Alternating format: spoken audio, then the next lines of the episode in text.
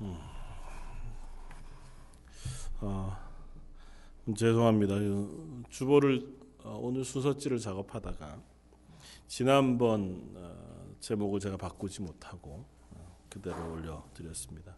오늘 에레미야애가 2장 18절에서 22절 가지고 함께 나눌 제목은요. 부르짖고 울며 손을 들지어다고 하는 제목으로 함께 은혜를 나누고자 합니다. 베드로 선교회 연신 예배를 준비하면서 강사 목사님 음, 어떤 목사님 모실까 하는 와중에 어, 오늘 예레미야서 예가 2장 어, 18절에서 어, 22절 특별히 18, 19절 말씀을 어, 보게 하시고 아, 이 말씀을 함께 좀 나누어야겠다고 하는 어, 마음을 주셨습니다. 그래서 아, 따로 강사 목사님을 모시지 않고 우리 교회 특별히 뭐 베드로 선교회 아, 뿐만 아니라 어, 교회 재직되어진 모든 분들 뭐 어, 예수를 먼저 믿은 그리스도인들인 우리들이 과연 어, 지금 이 시대에 어, 어떻게 성도로서 살아야 할까? 혹은 성도로서는 어떻게 하나님이 부르신 부르심을 우리가 받아서 서야 할 것인가고 하는 질문을 한번 하고 싶고 또 묵상을 하고 싶습니다.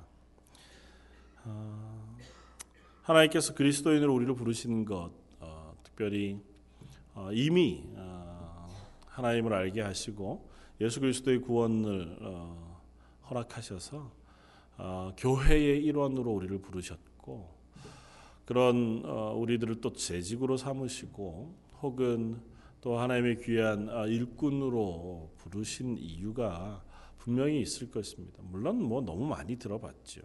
헌신 예배 때마다 이러저러한 설교들을 들으셨을 것입니다. 어, 그러나 자금에 지금 요즘 어, 우리들에게 어, 보여지는 수많은 어, 일들 혹은 현상 속에서 어떻게 해야 할까 하고 하는 어, 질문과 고민이 있었습니다.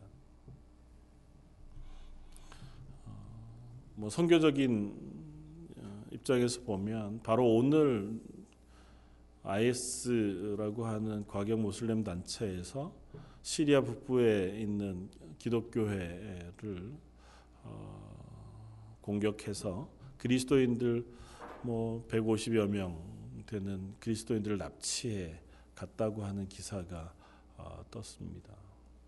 얼마 전에는 이집트 북부의 콥틱 교회 한 20여 명을 죽이는 그런 일들도 있었습니다. 갈수록 어,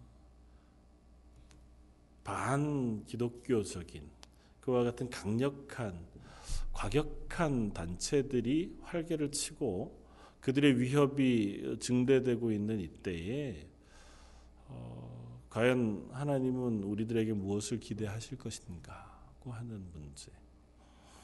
뭐 세계 곳곳에서 일어난 수많은 어려움들, 질병의 문제들, 기아와 또 경제적인 어려움의 문제들, 뭐 비근하게는 우리가 살아가고 있는 이땅 어, 어, 세상 어디에 내놓아도 야 이만큼 뭐 복지가 잘 된 나라가 있을까 싶은 그곳에 살고 있는 저나 여러분들조차도 불확실한 경제 전망 때문에 과연 우리의 노후는 어떻게 될까? 우리의 다음은 어떻게 될까고 하는 걱정을 하 면서 살아가고 있는 요즘 이때에 우리 그리스도인은 어떻게 살아야 하나?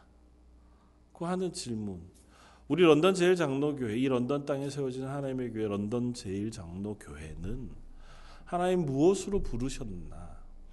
그 부르심 받은 한 사람 한 사람, 뭐 저는 목사로 혹은 장로로 혹은 어, 각뭐 자리에서 그리스도인으로 부르심을 받은 우리들이 하나님 어떻게 살기를 원하시나 어떤 것을 기대하셨나고 하는 것을 자꾸 질문해 보게 됩니다. 물론 하루하루 그저 믿음 안에서 기뻐하며 감사하며 살아가는 것만으로도 충분하다. 그렇게 생각이 되어지고 뭐 제가 말씀을 전할 때도 그렇게 말씀을 나눈 적들이 여러 번 있었습니다. 그럼에도 불구하고 여전히 한쪽 구석에 미진하게 남아 있는 어, 질문들이 있다는 거죠. 정말 그것으로 충분한가? 하나님 우리를 부르신 부르심 앞에 지금 내가 서 있는 그 자리가 충분한가? 그렇게 사는 모습이 나중에 하나님 앞에 섰을 때에 하나님 앞에 서서 어, 하나님 부르신 부르심에 합당하게 살았습니다. 고 얘기할 만한가? 고 하는 질문을 해보면 여전히 가슴 한 어, 쪽이 답답하다는 생각이 듭니다. 그렇다고 해서 어, 주변에 좋은 롤 모델을 찾기도 참 어려운 시대가 되었습니다. 저는 깜짝 놀란 것이 뭐 한국 교회가 세상에 조롱을 받아온 것이 하루 이틀 일이 아니고 또 그들의 조롱이 전부는 아닙니다. 그들의 비난이 뭐 그들의 비판이나 비난이 그저 그냥 교회가 너무 잘못했기만 때문은 아닐 것입니다. 그럼에도 불구하고 일면 어, 세상으로부터 손가락질 받는 교회의 모습이 우리들 속에 있는 잘못되어진 신앙의 모습, 하나님 앞에서 부족하고 실패한 죄된 우리의 모습 때문인 것을 우리가 어, 알기 때문에 그것으로 인해서 참 어, 슬퍼하고 답답해하기도 합니다.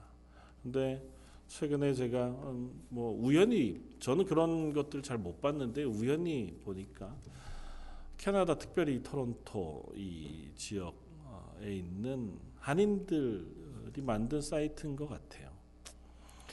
이 지역에 있는 많은 교회들, 한인 교회들, 이민 이 토론토에 있는 혹은 그 인근에 있는 교회들을 향한 비판의 글들을 얼마나 뭐 격렬하고 자세하게 써놓았고 그 밑에 달린 댓글들이 얼마나 어, 참담하든지요.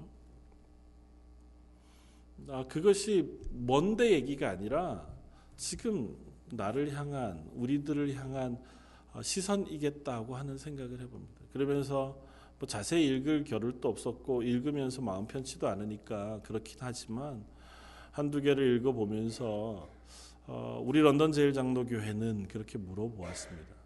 아니 너는 너는 어, 그것으로부터 자유로운가?고 물어보았습니다.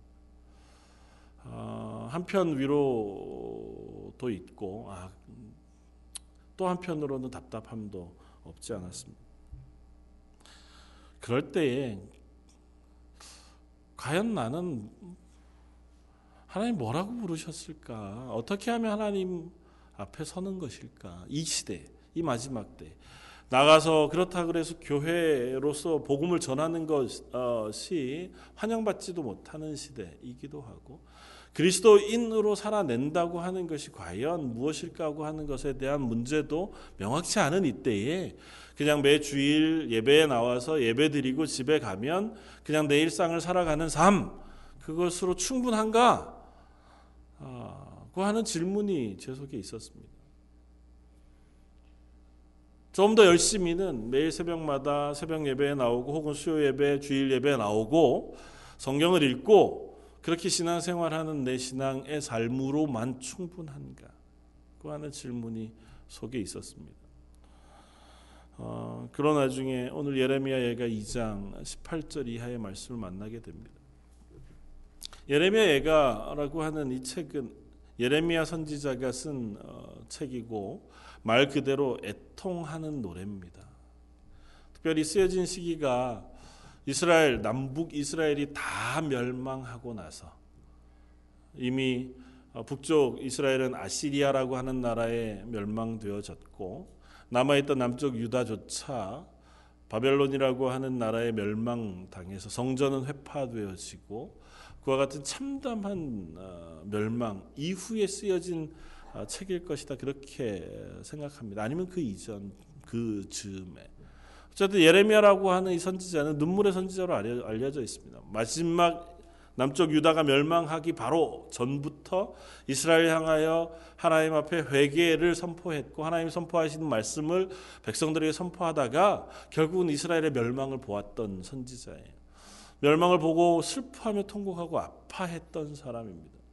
하나님 앞에서 그토록 회개하기를 외쳤지만 돌아오지 않는 이스라엘 백성들을 보면서 울었고 그것 앞에 쏟아 부어 주시는 하나님의 놀라운 그 징계 때문에 하나님의 심판 때문에 또한 울었던 선지자가 예레미야 선지자입니다.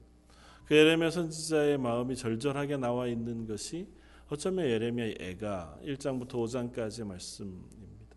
한편으로는 시와 같이 아름답게 쓰여졌어요. 그럼에도 불구하고 그 안에 있는 내용은 참혹하기 그지 없습니다. 하나님의 심판의 때 그 심판이 얼마나 무섭고 또 어미하게 선포되어지고 떨어지는지에 대해서 어, 쓰고 있습니다. 우리가 오늘 읽었던 예레미야 2장만 해도 어, 그저 우리가 오늘 본문으로 보았던 그 바로 앞에 문단 시작을 하는 11절 이렇게 시작합니다. 내 눈에 눈물이 상하며 내 창자가 끊어지며 내 간이 땅에 쏟아졌으니 이는 딸 내 백성이 패망하여 어린 자녀와 젖 먹는 아이들이 성읍 길거리에 기절함이로다. 하나님이 심판하시는 그 심판의 모습을 예레미야가 쓰고 있습니다. 1장에서는 3인칭으로 써요. 그러다가 2장으로 와서는 예레미야가 1인칭으로 화법을 바꿉니다. 그러면서 자기의 마음 그대로 절절하게 쓰는데 뭐라고 쓰냐 하면 내 눈의 눈물이 그리고 내 창자가 끊어질 정도로 그리고 내 간이 땅에 쏟아질 정도로 아프고 고통스러운 장면을 지금 보고 있어요. 11절부터 오늘 본문 바로 앞에 있는 17절까지 하나님의 심판이 유다 땅에 임했던 그때의 모습을 우리에게 보였습니다. 실제로 그리고 이 일은 일어났었던 일이기도 합니다. 남쪽 유다가 멸망할 때 바벨론이 그 성을 포위했을 때 예루살렘 성 안에 일어났던 일이기도 하고 북쪽 이스라엘 멸망할 때 사마리아 성을 포로 포위했던 그때의 사마리아 성에서 일어났던 일이기도 합니다. 그 성읍 길거리에서 상한 자처럼 기절하여 그의 어머니들의 품에서 혼이 떠날 때 어머니들이 이르기를 곡식과 포도주가 어디 있느냐 하도다. 자녀들과 젖먹이들이 죽어요. 어머니의 품에서 죽는데 그 아이들이 죽을 때 엄마들이 뭐라고 얘기하냐면 이 아이들을 먹일 만한 음식이 하나도 없다는 겁니다. 그 구할 데가 없다는 거죠. 딸 예루살렘이여 내가 무엇으로 내게 증거하며 무엇으로 내게 비유할까 처녀 딸 시온이여 내가 무엇으로 내게 비교하여 너를 위로할까 너의 파괴됨이 바다같이 큰 누가 너를 고쳐 줄 소냐 하나님께서 이 예루살렘을 향해서 이스라엘 향해서 심판의 불을 쏟으시는데 그야말로 피할 길이 없는 커다란 심판이 쏟아져요. 그리고 그 심판 앞에는 예외가 없습니다.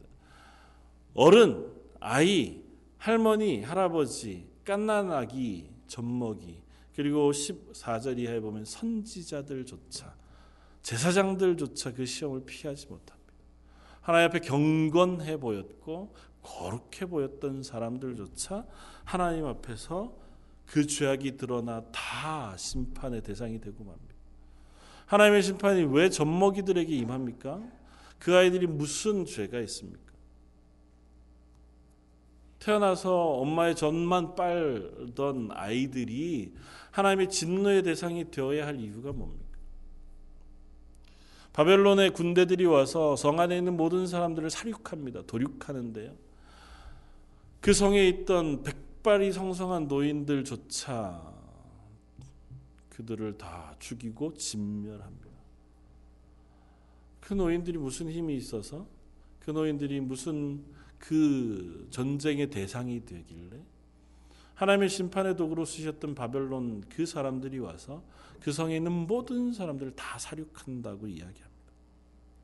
그러면서 그 모습을 보면서 그 원수들이 뭐라고 얘기하냐 하면 15절에 모든 지나가는 자들이 다 너를 향하여 박수치며 딸 예루살렘을 향하여 비웃고 머리를 흔들며 말하기를 온전한 영광이라 모든 세상 사람들의 기쁨이라 일컫던 성이 이 성이냐 야 니네가 그렇게 하나님의 사랑을 받던 나라라며 하나님의 기쁨이 되는 성이라며? 근데 이게 무슨 꼴이냐? 그렇게 조롱한다 그런데요, 이 일이 그냥 바벨론이 강하고 이스라엘이 약해서 이뤄진 일이 아니라고 얘기합니다. 17절 여호와께서 이미 정하신 일을 행하시고 옛날에 명령하신 말씀을 다 이루셨음이여 극률이 여기지 아니하시고 무너뜨리사 원수가 너로 말미암아 즐거워하게 하며 내 대적자들의 뿔로 높이 들리게 하셨도다. 이거 하나님이 하신 일이다. 하나님이 이와 같은 심판을 그 땅에 쏟으셨다 하는 것입니다. 그때는 그 땅에 있는 어느 누구도 피할 자가 없다. 경건한 자이건 거룩한 자이건 나이가 많건 나이가 젊건 어리건 한 번도 세상에 어두운 물정을 보지 못한 갓난 아이건 상관없이 그 땅의 모든 것들이 다 하나님의 징계의 손 아래 놓여지게 될 것이다. 어쩌면 출애굽하던 그날 여호와의 밤 유월절 저녁과 같은 심판이 그 땅에 쏟아지는 것일 겁니다. 유월절 저녁 그 심판이 애굽 땅에 쏟아졌을 때에 여호와의 사자가 그 애굽 온 땅을 다니면서 모든 집의 장자들을 죽였습니다. 그것이 하나님의 심판입니다. 바로의 아들이건 아니면 종의 아들이건 아니면 아주 착하고 선한 사람의 아들이건 악하고 못된 사람의 아들이건 상관없이 하나님의 심판이 그 땅에 임했을 때 그 땅에 그 심판을 피할 자가 아무도 없었습니다. 하나님의 심판이 지금 이스라엘에게 임한 겁니다. 돌이켜 얘기하면 지금 저와 여러분들에게도 이 말씀이 결코 먼 이야기가 아니라는 것입니다. 어쩌면 그 심판이 지금 임하고 있는 것인지 모릅니다. 이 세상이 거듭거듭 마지막 때라고 얘기합니다. 지금 세상이 그냥 편안하게 살고 있는 것 같아 보이지만 여전히 이 세상은 애굽이 심판받던 그 6월절 저녁 그때와 조금도 다르지 않고 이스라엘이 멸망하던 그때와 조금도 다르지 않습니다. 그때 하나님 앞에서 자기의 신앙을 지키고 하나님의 기쁨이 되었던 사람이 그 땅에 없었습니다. 예레미야 선지자가 하나님을 향하여 울부짖으면서 하나님 앞에 신실하게 말씀을 선포하지만 여전히 애굽, 예, 유다, 이스라엘 그 땅에는 하나님 앞에 신실한 사람이 없었습니다. 지금 이 땅에는 있습니까? 지금 저와 여러분들의 삶, 살아가는 이 땅에는 그 멸망하던 그때와 다르게 하나님의 말씀에 순종하고 기뻐하는 많은 사람들로 인하여 하나님의 나라가 이루어지고 있습니까? 아니요, 역사적으로 성경이 그렇게 얘기하지 않습니다. 저와 여러분들은 어떻습니까? 저와 여러분들은 지금 이때에 무엇을 할 수 있습니까? 예레미야 선지자는 18절 19절에 이렇게 씁니다. 그들의 마음이 주를 향하여 부르짖기를 뭐 그들의 마음이라고 표현했지만 성도들, 그리스도인들 혹은 하나님의 백성들의 마음을 얘기할 겁니다. 딸 시온의 성벽아 너는 밤낮으로 눈물을 강같이 흘릴지어다. 스스로 쉬지 말고 내 눈동자를 쉬게 하지 말지어다. 초저녁에 일어나 부르짖을지어다. 내 마음을 주의 얼굴 앞에 물 쏟듯 할지어다. 갓길 어기에서 주려 기진한데 어린 자녀들의 생명을 위하여 주를 향하여 손을 들지어다 하였도다. 아, 이 말씀을 나누고 싶습니다. 하나님의 백성에게 예레미야가 스스로에게 하나님의 말씀을 듣고 선포하는 말씀이 이것입니다. 일곱 개의 명령어로 되어 있어요. 그런데 그냥 단순하게 생각하면 이것입니다. 18절 주를 향하여 부르짖기를 요청합니다. 그리고 눈물을 흘릴 것을 이야기합니다. 그리고 내 마음을 하나님 주의 얼굴 앞에 물 쏟듯 쏟아 놓으라고 이야기하고 마지막 어린 생명들을 위하여 주를 향하여 손을 들지어다 그렇게 이야기합니다. 그런데 이 모든 단어들이요 다 하나를 가리킵니다. 뭡니까? 하나님 앞에 울며 애통하며 회개하며 기도하라는 것입니다. 이스라엘이 멸망할 때에 그와 같은 기도가 하나님에게 올려드려지지 못했다는 거예요.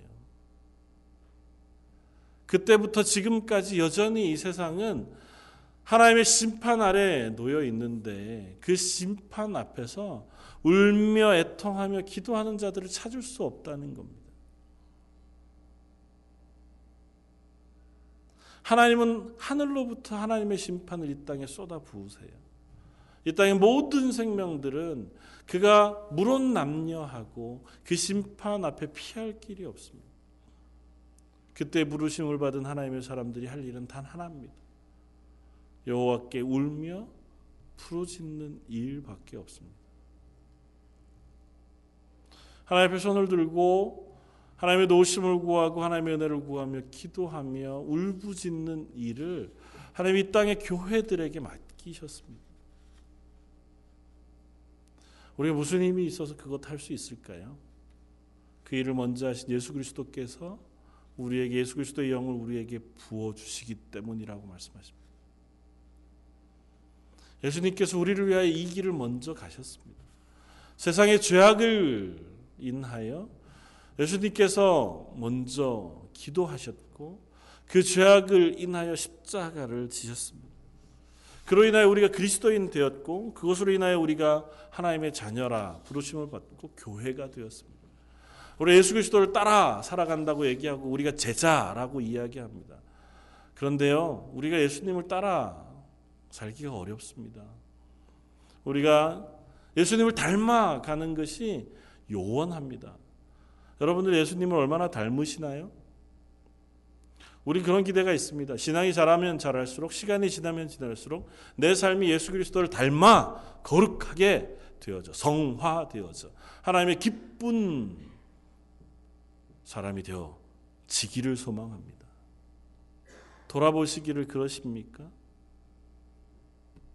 저와 여러분들의 삶이 예수님을 닮아 가고 있습니까? 우리가 예수 그리스도를 닮는 것 거의 불가능합니다. 예수님의 제자가 된다고 해도 예수님의 뒤를 따른다고 해도 예수님이 기뻐하시고 예수님이 따르셨던 그 길을 온전히 걸어가는 게 불가능합니다. 우리가 아무리 그렇게 애써 보아도 노력해 보아도 물론 그 하지 말란 얘기가 아니에요. 해야죠. 그것이 우리에게 맡겨진 소명이기도 하고 부르심 부르심이기도 하니까요. 그러나 그것 앞에 우리가 아무리 달려 다름질 쳐 보아도 거기까지 우리가 다다르기 어렵습니다. 왜냐하면 이 첫 걸음이 우리 속에 없기 때문일지도 몰라요.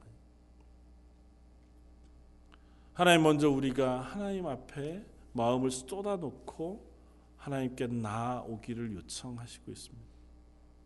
먼저는 나를 위하여, 나의 자녀를 위하여, 내 사랑하는 교회 성도들을 위하여, 내 이웃을 위하여, 이 땅을 위하여, 이 땅에 죽어가는 사람들을 위하여. 하나님 우리에게 애통하며 기도하기를 요청하고 계시다고요.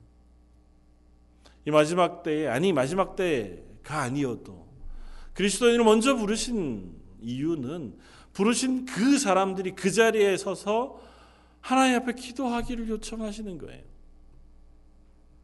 하나님의 은혜를 구하기를 원하시는 겁니다. 그렇게 부름을 받았습니다. 그렇게 구원을 받았습니다.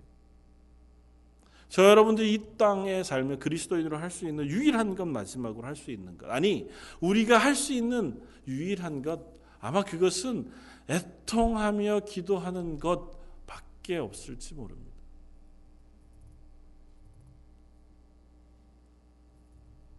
하나님 우리를 하나님의 자녀로 부르셨습니다.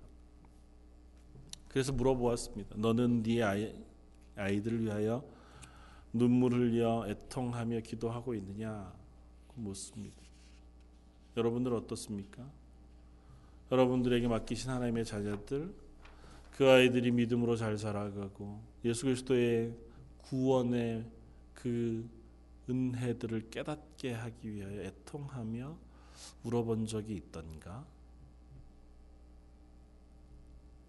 그 아이에게 그 복음을 잘 알려주기 위해서 내가 가슴 아파하며 그 아이를 붙들고 기도해 본 적이 있는가? 내 사랑하는 가족들, 내 사랑하는 교회 식구들, 함께 목원으로 묶어 주신 그 사람들, 그 사람들의 영혼 때문에 내가 정말 가슴 아파 울어본 적이 있는가? 예레미야 선지자는 얘기합니다. 내 눈이 쏟아지고 내 간장이 썩어진다고. 이와 같은 심판이 눈앞에 보였거든요. 예레미야 선지자 우리가 다른 것은 우리는 아직 그 심판을 보지 않았기 때문. 우리 눈앞에는 아직 그 심판이 오지 않은 것 같아 보입니다. 예레미야 선지자가 외치던 그 선포의 말씀을 듣던 때 이스라엘 백성도 그 심판을 보지 않았습니다. 보지 못했기에 그들은 그 말에 귀 기울이지 않았습니다. 그저 오늘이 좋다 이만 하면 됐다. 그들이 여전히 하나님의 성전에 가서 제사도 드렸고 저 시, 시기와 절기를 따라서 성전에 나아가 성전세도 드렸고 구제도 했고 할 수 있는 것들을 했다고 생각했습니다.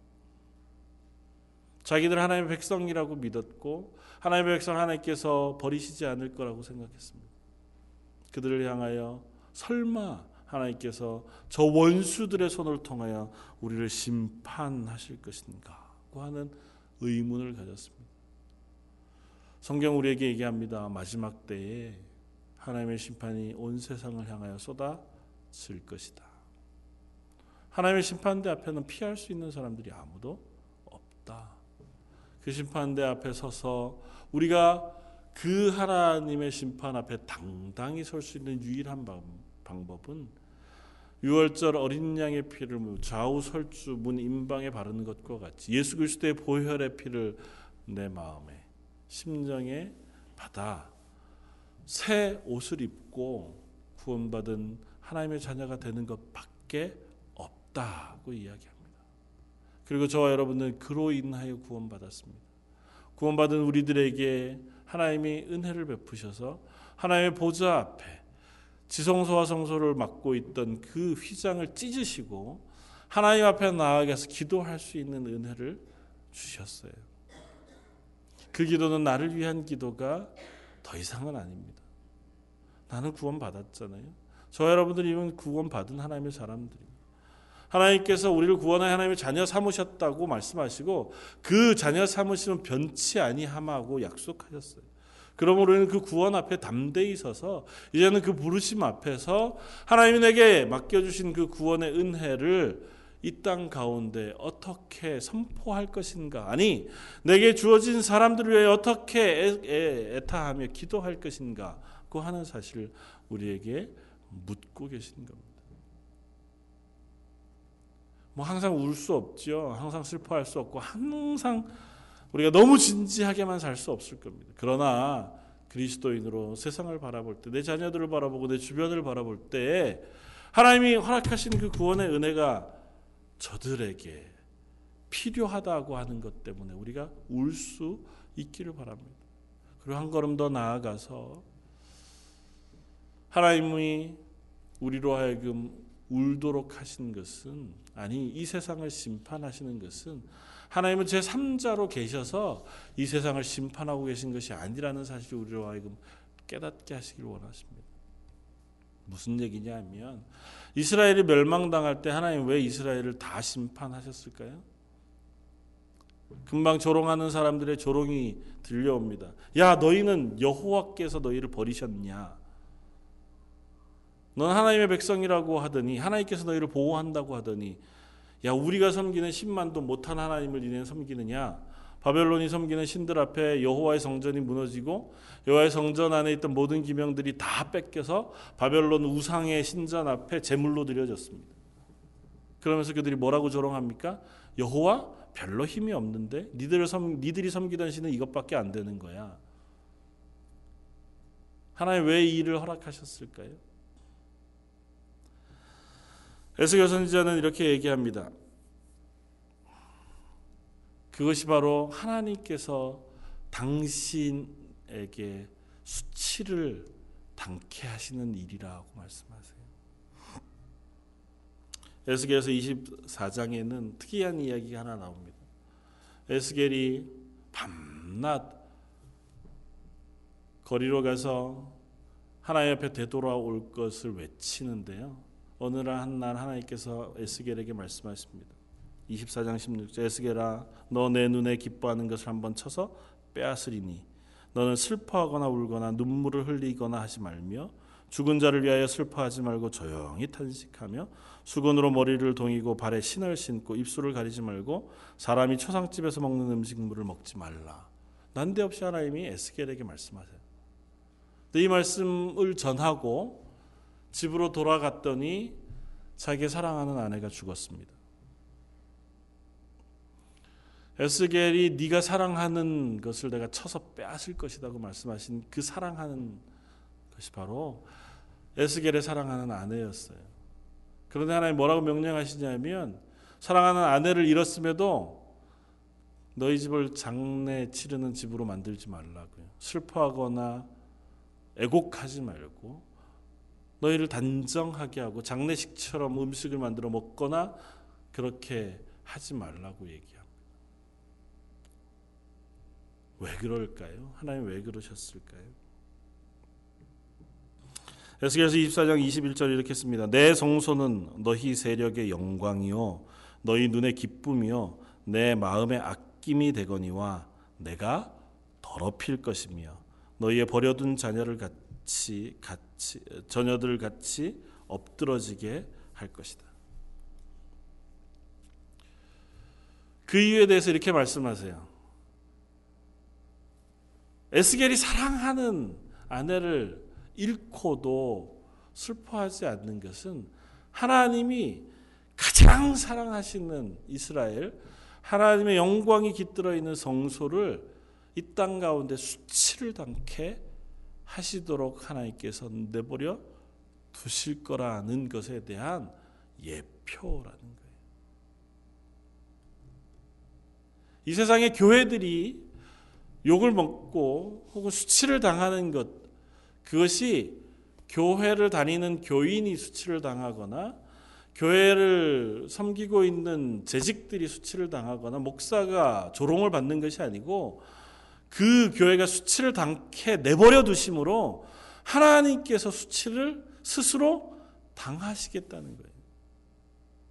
인간의 죄악으로 인하여 하나님의 백성 되어진 그들의 죄악으로 인하여 하나님이 스스로 수치를 감당하시겠다는 겁니다. 하나님이 수치를 감당하심으로 어떻게 해요? 하나님의 백성을 되돌리시기 원하신다는 겁니다. 이 과정을 통과해서 하나님께서 하나님의 백성을 회복시키시기를 원하신다는 것입니다. 우리의 모든 수치를 예수 그리스도께서 십자가에 지시고 그 모든 조롱을 다 당하심으로 우리를 하나님의 자녀의 자리로 옮겨 놓으시고 하나님의 구원받은 교회를 만드시겠다는 것입니다. 예수님께서 당하시던 그 십자가의 조롱이 무엇이었습니까? 내가 만약 하나님의 아들이었던 그 십자가에서 내려와 보라는 것이었잖아요. 얼마든지 내려오실 수 있었을 텐데 내려왔다가 다시 올라가실 수도 있었을 텐데 예수님은 그 조롱을 다 당하셨습니다. 왜냐하면 그 조롱이 바로 저와 여러분들이 당해야 할 조롱이기 때문에 저와 여러분들이 이 땅 가운데 죄악을 범하여 살아가느라고 이 땅 가운데 당해야 할 수치와 조롱이기 때문에 예수님이 그것을 다 지시고 죽으셔야 우리의 죄를 사해 주시는 겁니다. 공의의 하나님께서 이 땅을 향하여 쏟아부으시는 진노는 선악 간에 이 땅에 사는 모든 이들 위에 쏟아질 겁니다. 갓난아기가 죽임을 당하고 구십 먹은 할아버지 할머니가 전쟁에 나가지도 못할 그 힘없는 이들의 칼에 죽임을 당해야 하는 심판이 이 땅 가운데 쏟아질 겁니다. 그 심판을 대신하여 예수님이 받으셨기에 우리는 그 심판 아래 있는 사람들이지만 그 심판의 칼날을 피하여 구원받은 하나님의 성읍으로 옮겨진 사람들이라고요. 그런 우리가 지금 어디에 있습니까? 심판당할 이 땅에 다시 보냄을 받았다고요. 이 땅에서 그리스도인으로 부르심을 받았다는 것은 그 땅에서 건짐을 받은 우리들을 다시 그 땅으로 보내신 거예요. 그리고 말씀하시는 겁니다. 예레미야처럼 우리들 눈앞에 이 땅이 어떻게 하나님의 심판 앞에 놓여질 것인가에 대하여 알게 하시고 이 땅에 보내신 거예요. 그럼 우리는 뭐 할 수 있습니까? 다른 거 없어요. 예수 그리스도의 구원의 은혜를 구하면서 간절히 기도하는 것 외에 우리가 할 수 있는 것이 없습니다. 우리가 나가서 열심히 사십시오. 거룩하게 사십시오. 착한 일 많이 하십시오. 구제 많이 하십시오. 그래야 하나님이 기뻐합니다라고 외치는 것이 아니고 예수 그리스도의 십자가 그것의 보혈에 의지해서만 우리가 하나님의 자녀 될 수 있다고 하는 사실을 우리가 고백하는 것이고 그 구원의 은혜가 저 사람에게도 전달되게 하기 위하여 애타하며 기도하는 것입니다. 성령의 은혜가 우리가 말 전함으로 그 속에 전달되지만 그 말을 전하는 그 과정 전에 하나님께서 그에게 은혜를 베풀어 주셔야 성령이 그에게 임하여 그 마음에 믿음을 심으십니다. 그런데 우리에게 그 일을 위하여 먼저 기도하게 하신다고요. 에타 자녀들을 위하여 기도할 때에 하나님께서 그 기도를 들으시고 그 자녀의 심령 속에 예수 그리스도의 십자가의 의를 보는 눈을 허락하실 것입니다. 내 이웃을 위하여 눈물 뿌려 기도하는 그 기도가 쌓일 때 하나님께서 그 이웃의 눈, 그 심령 속에 하나님의 나라의 영광을 볼 수 있는 은혜를 베풀어 주실 겁니다. 이 세상에 내가 알지 못하는 땅들, 그 아픔과 죽음이 있는 그 땅들 위하여 우리가 기도할 때에 그 땅들에게 하나님의 긍휼을 베풀어 주실 줄 믿습니다. 사랑하는 성도 여러분, 저와 여러분들이 교회로 부르심을 받은 것은 하나님께서 이 심판받을 땅에서 건져내셔서 다시 이 심판받을 땅으로 보내시고 이 심판받을 땅의 파수꾼의 역할을 하도록 하게 하시면 줄 믿습니다. 베드로 선 교회 저희 교회에서 가장 중추적인 역할을 담당하는 선교회인 줄 압니다. 장로님들이 다 베드로 선교회이시고 안수 집사님들 계시고 또 교회에서 그래도 아버지의 역할 기둥의 역할을 하시는 그 선교회 뿐만 아니라 여기 앉으신 모든 하나님의 사람들 저 여러분들을 부르신 하나님의 부르심은 그와 같은 부르심인 줄 믿습니다. 이 마지막 때 우리가 할 수 있는 것이 무엇이겠습니까? 만약에 하나님께서 오늘 당장 저와 여러분들을 부르신다면 저 여러분들이 무엇 하겠습니까? 밤새워 기도하는 일 외에는 우리가 할 것이 없지 않겠습니까? 하나님 앞에 19절에 이렇게 얘기합니다. 초저녁에 일어나 부르짖을지어다. 내 마음을 주의 얼굴 앞에 물쏟듯 할지어다. 각 길 어기에서 주려 기진한 내 어린 자녀들의 생명을 위하여 주를 향하여 손을 들지어다. 초저녁부터 이 표현은 다른 표현으로 이렇게 쓸 수 있습니다. 매일 초저녁이 이스라엘은 하루를 시작하는 때예요. 해가 진 그때부터 하루가 시작이 되거든요. 매일 하루가 시작되는 그때에 매 시간이 알려질 때마다 너는 일어나 여호와 앞에 부르짖고 기도하라는 겁니다. 하나님 앞에 하루 종일 시간이 울릴 때마다 반복하여 간절하게 하나님 앞에 부르짖고 마음을 쏟아넣고 내 자녀들을 위하여 손을 들고 하나님 앞에 나올 것을 요청하고 있습니다. 저 여러분들이 일상의 삶을 살아야죠. 이 땅 가운데 그리스도인으로 살면서 또 가정의 한 가정의 아버지 어머니로도 살아야 하고 혹또 여러 가지 일들을 행하면서 다 살아야 할 것입니다. 그러나 잊지 말 것은 우리의 부르심 앞에서 우리가 이 땅의 교회로 부르심을 받았다 하는 사실을 잊지 말고 이 땅의 파수꾼으로 부르심을 받았다는 사실도 잊지 말고 이 땅에 기도하는 사람으로 부르심을 받았다는 사실도 잊지 않기를 원합니다. 우리가 작은 실천 하나님 앞에 부르신 그 부르심 앞에 내가 한 걸음 작은 실천 기도하겠습니다 하고 하는 고백 혹은 하나님의 은혜를 내가 먼저 붙잡겠습니다 하고 하는 고백이 저 여러분들을 교회 되게 하는 줄 믿습니다.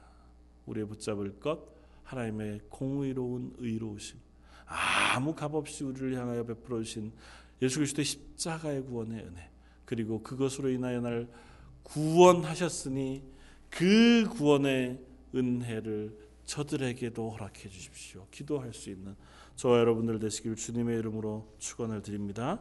한번 같이 기도하겠습니다.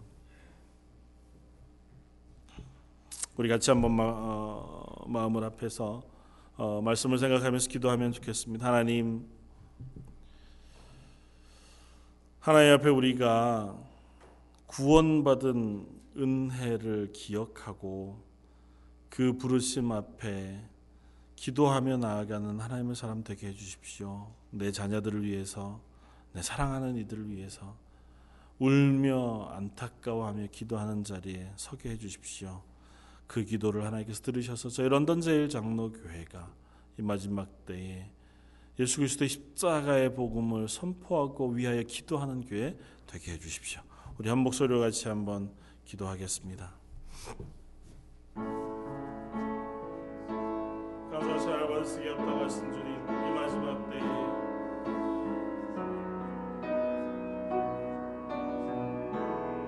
우리를 교회로 부르시고 이 땅에 많은 이들 위하여 기도하게 하시고 하나님의 그 부르심을 저희가 기억하고 아버지 하나님의 저희로 하나님의 부르심에 응답하게 하시고 아버지 하나님 앞에서 아버지 하나님의 삶을 그리스도인으로 살아낼 수 있는 아버지 은혜를 얻하여 주시옵소서. 아버지 수많은 시간들이 저희들 속에 흘러 지나가고 있지만 그 가운데서 아버지 하나님 저희에게 베풀어지고 그 원의 은혜를 붙잡고 하나님의 수치를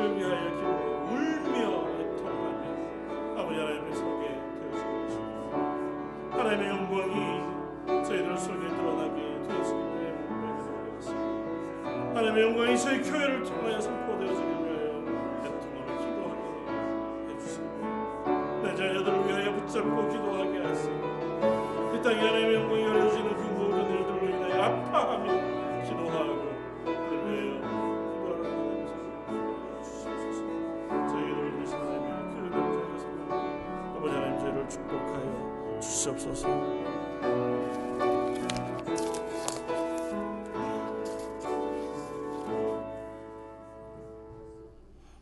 하나님 저희를 부르셔서 하나님의 교회 삼으시니 감사합니다.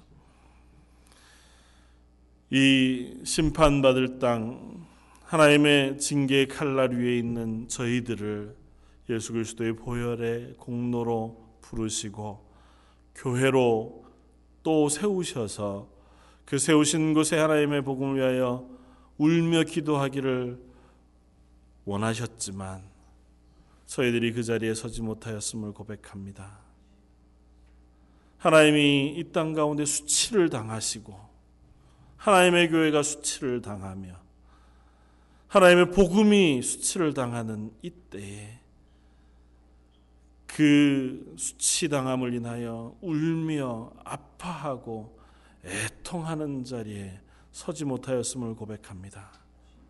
하나님 이제 울며 애통하며 마음을 하나님께 쏟아놓아 하나님의 은혜의 그 보좌 앞에 나아가는 저희들 되게 하여 주옵소서.